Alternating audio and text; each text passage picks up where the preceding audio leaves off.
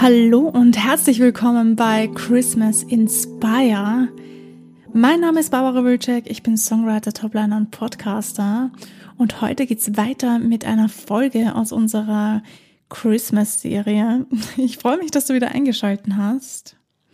Ja, heute tauchen wir ein in das Herz aller Weihnachtssongs, nämlich die Botschaft. Wieder ein Tipp, nämlich der Tipp des Tages. Musik hat die Kraft, uns auf eine emotionale Reise mitzunehmen.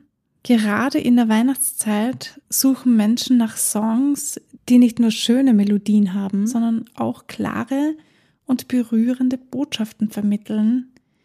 Ja, wir sind alle etwas emotional zu Weihnachten. Wer kennt's nicht? Aber wie schafft man das denn jetzt? Der Schlüssel liegt natürlich im Text auch wenn viele nicht so aktiv auf den Text hören, nehmen wir ihn trotzdem wahr. Unterschätze nicht die Macht eines guten Textes. Deshalb achte bei dem nächsten Text auf die Botschaft, die du vermitteln möchtest.